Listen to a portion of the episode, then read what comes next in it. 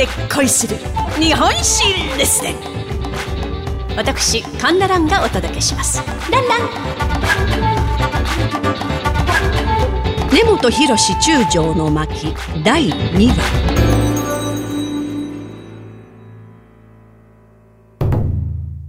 さていよいよ超過港の戦いです。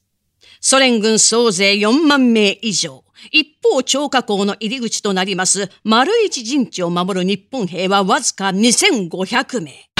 8月15日から16日にかけ、ソ連軍の攻撃は激しかったんですが、日本軍の頑強な抵抗に阻まれまして、ソ連軍は丸一陣地を突破できず、15台の戦車の残骸を残して退却。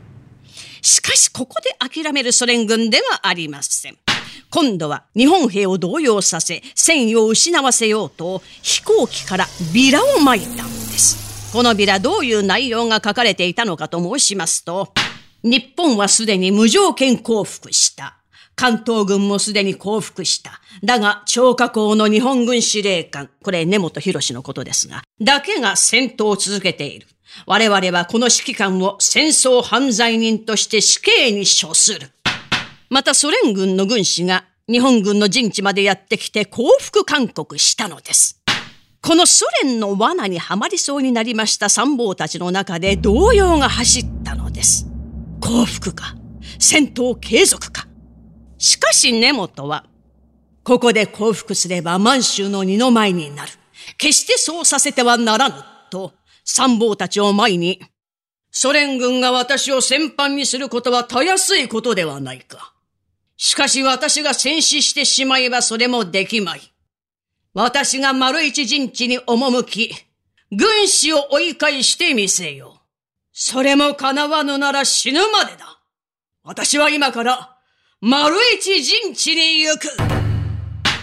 まあ、この勢い。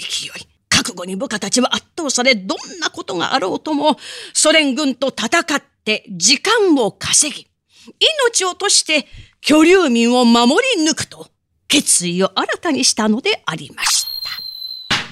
そして19日から始まりましたソ連軍との激突。凄まじい白兵戦は3日三晩続いたのです。日本軍の必死の反撃を前にソ連軍は戦意を喪失し撤退。一方、20日から始まりました居留民の引き上げは、途中八路軍、まあこれは人民解放軍の前進です。この八路軍に阻まれたりしましたが、国民党軍の不作議の協力を得まして、4万人の日本人を北京、天津方面へと無事脱出させたのでありました。また、中毛軍、これ日本軍のことです。もう密かに撤退し、27日、全部隊が万里の頂上にたどり着いたのでありました。さて、根本の命令のもと、ソ連軍と死闘を繰り広げました兵士、渡辺義三郎氏、まあ、当時は総長です。は、後にこう述べております。軍隊とは、国民を守るのが原点です。私は、あの時の根本閣下の命令は、当然だったと思っています。私たちの戦いは終戦になって以後のことなので、まあ客観的に言えば反乱ですよ。でも、戦友は犬死にではなかった。そのおかげで4万人が引き上げて無事日本に帰って来られたんですから。結果的に4万人の居留民を助けられたことは私たちの誇りです。隣の満州の関東軍は武装解除に応じ、法人があんなひどい目にあったんですから。同じ将軍でも、我が根本閣下は違う。と、私たちは今も誇りに思っています。と。さて、その後、根本は北京にとどまりまして、在留邦人及び35万の将兵の日本機関の指揮を取ったのです。そしてその年の12月17日、根本は日本人の機関におきまして大変お世話になりました蒋介石のもとを訪れます。蒋介石は根本の手を取り、椅子に座らせますと、にっこりと微笑み、日本は少々思い上がっていたのではないだろうか。しかし今後は私たちと日本は対等に手を組めるだろう。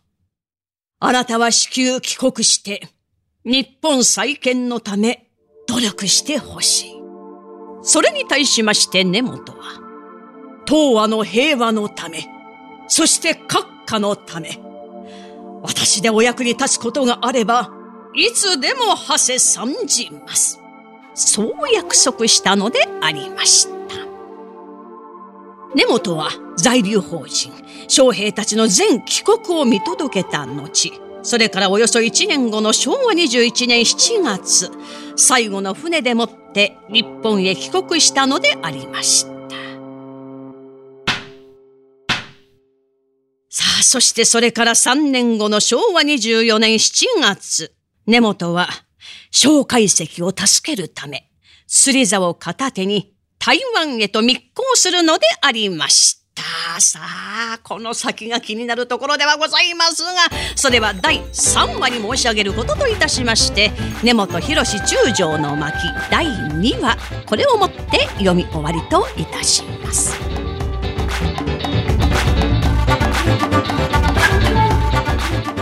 お相手は私講談師神田蘭でございました。ランラン